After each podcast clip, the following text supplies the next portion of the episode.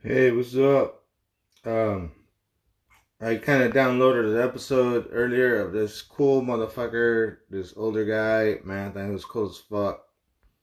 And we had like this banter. It was kind of way back when the pandemic was about to hit, and he was really fucking cool. His name was Ronald, and he was so fucking cool, man. And I don't know how to edit this shit because I'm fucking stupid at this.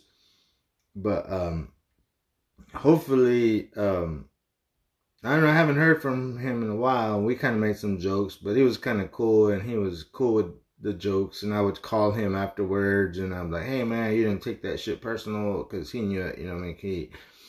He was this older guy, got kicked out of his jobs and stuff, and he started working around us, and he was the fucking sweetest guy ever. He was so fucking nice, and I remember when he worked with us, he didn't even cuss or anything, but when he got around us, he was so cool, man.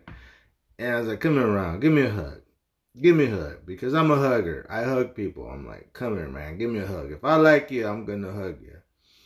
So anyway, I posted something that was really, really old. It was like 2020, and there was an F word in there that I apologize for, but sweetest guy ever, man. Ronald G, man, and so nice guy. Such a nice guy.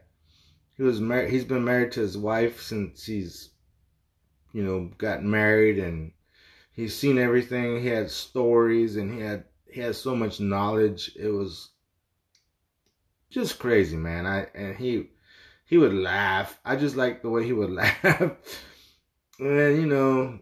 Just anyway, so I'm just letting you know that's what one of these episodes is about.